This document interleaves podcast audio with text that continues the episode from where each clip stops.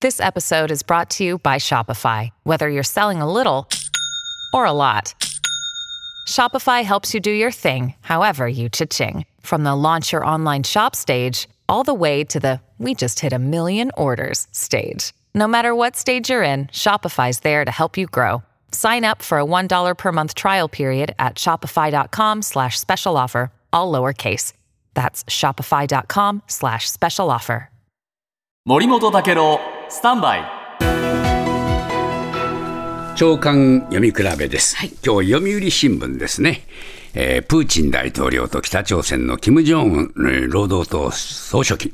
えーロシアのお極東のですね宇宙基地で会談。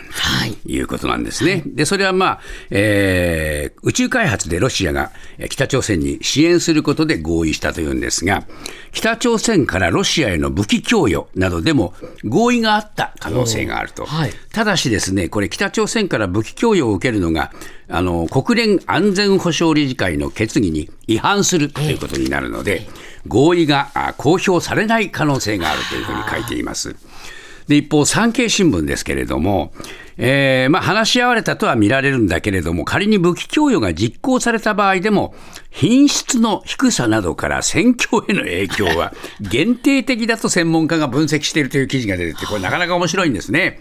で、ウクライナ侵略で進んだロシアの砲弾不足、これが背景にあるというんですが、砲弾不足は最近、欧米当局だけじゃなくて、ロシアの軍事ブロガーからも出てるっていうんですね。で、ロシアは砲弾生産を年200万発まで増やしている可能性があるんだけれども、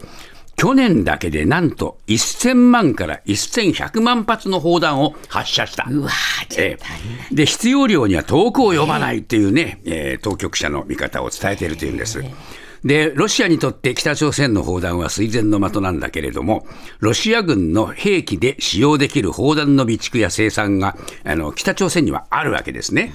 ただし、シンクタンクの発発表では、武器供与が実施された場合の影響、枯渇したロシアの砲弾の補充には役立つけれども、戦争の結果を変える可能性は低い、えー命中率の悪化や想定外の爆発の起こる可能性もあるって、こんな砲弾もらったって、かえって危ないんじゃないかね。